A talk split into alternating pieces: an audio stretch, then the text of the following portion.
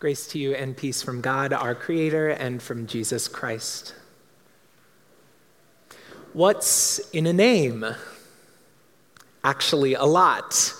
The names and titles we give to people and objects suggest our values, our underlying attitudes, a sense of how we conceive the relationship between us. There are many things, for instance, that you can call your spouse or loved one, but we all know that sweetheart is miles away from the old ball and chain. Names matter. They don't just observe reality with neutrality, they hold the power to shape it. Start calling one of your kids the forgetful one or the one who's always late, and that gives you and them a pattern to start seeing themselves in light of, an identity to perform.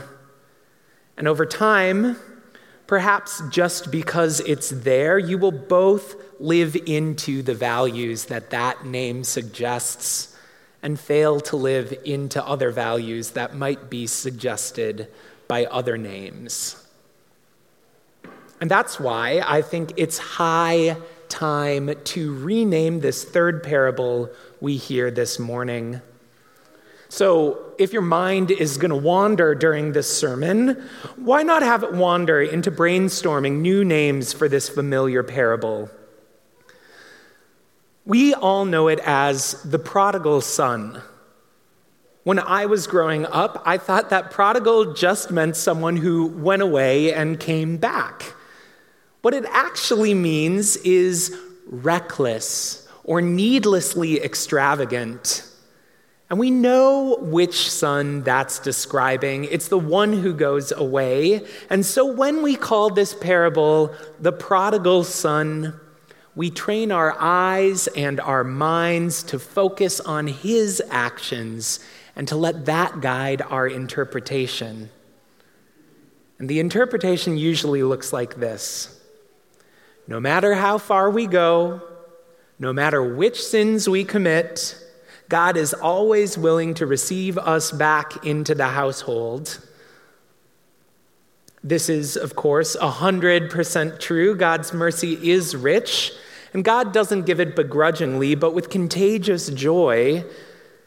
And this interpretation seems to fit the theme of the other two parables Jesus tells today, of a sheep being rescued by a shepherd who wanders from his flock, and a woman who searches her house for one single coin. Taken together, these three parables seem to speak most of all of God's willingness to forgive each of us no matter our offenses, shown most iconically in that image of a father embracing his long-lost son. But the third parable doesn't stop with this embrace, does it? There's another 8 verses about the older brother, the one who never left, the one whom it seems has nothing to repent of. And far from the happy endings for a found sheep and coin or a party for a returned prodigal brother, this third parable actually ends in suspense. Jesus doesn't tell us whether this elder brother goes inside to the party. And it's the second brother who stands on the threshold of the party for eternity who makes me want to rename this parable because his presence ought to change how we look at it. Might I suggest that this is a parable that's about the names we call ourselves and each other, and about a parable about the names that God gives to us, about the power that these names hold to separate us or bring us together.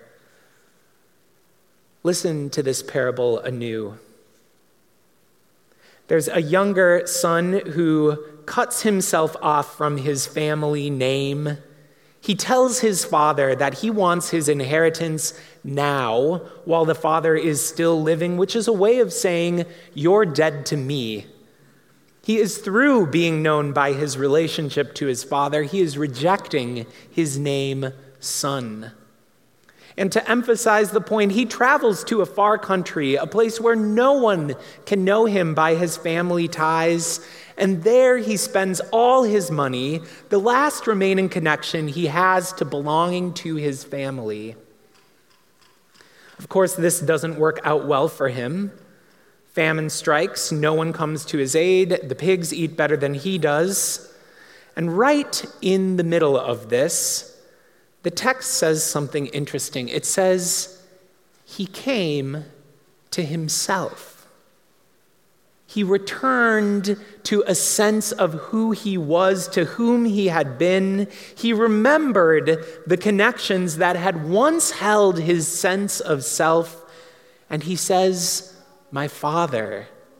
And he remembers that he was once called Son. And this connection sets him toward home. But he doesn't trust the power of this name anymore or the familial worldview it invites, and so he opts to give himself a new name, a name with no warmth. Hired Hand. His Father will have none of it. His Father is not content with names of transaction and worldviews of exchange and business agreements. This Father longs for names that reflect the intimacy of human belonging. And so he calls him this Son of Mine once again and throws a party. And then there's that second, older son.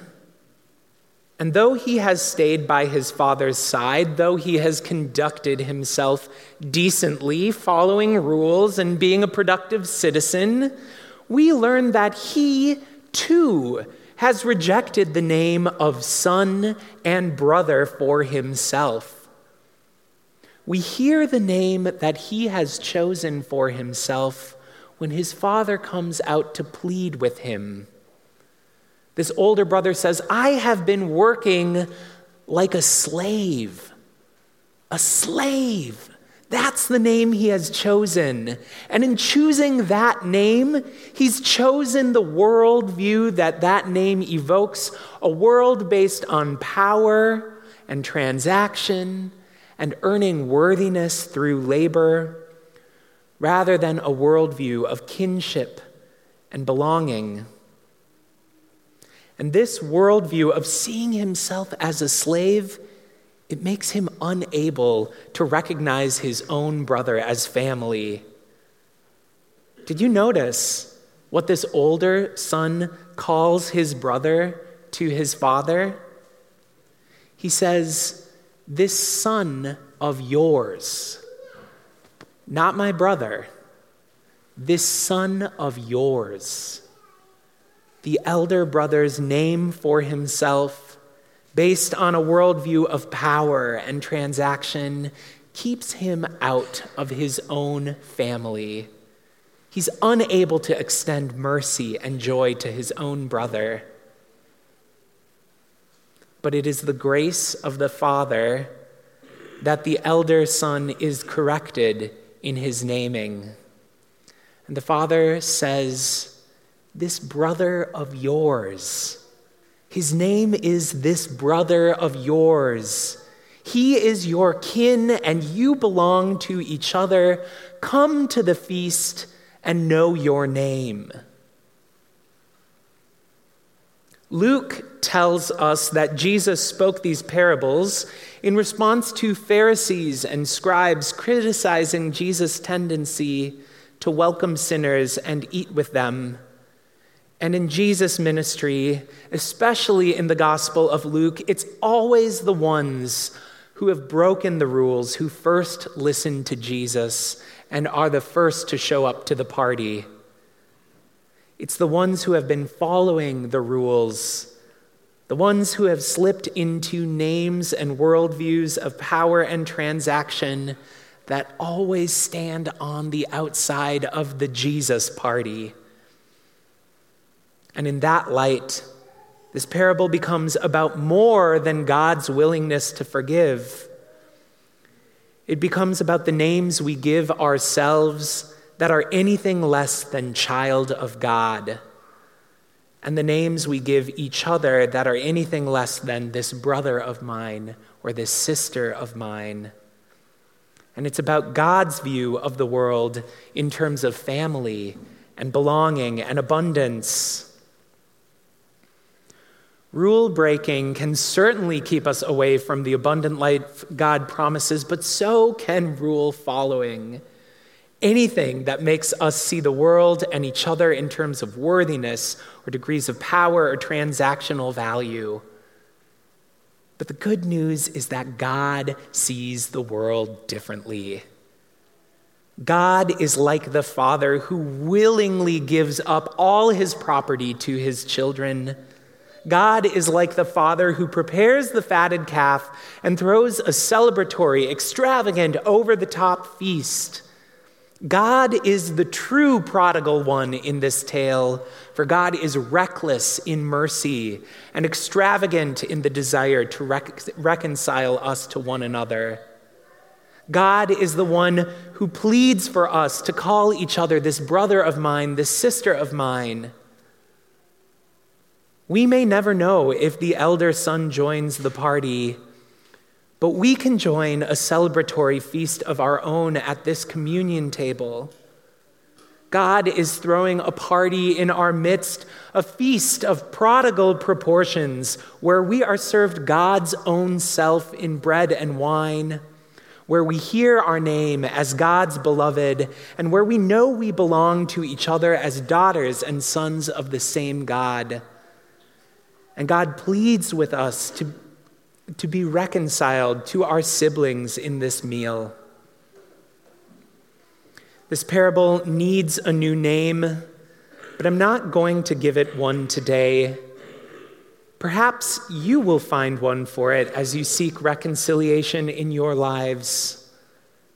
But this morning, knowing my own name as a child of God and as a brother to each one of you is enough for me. Amen.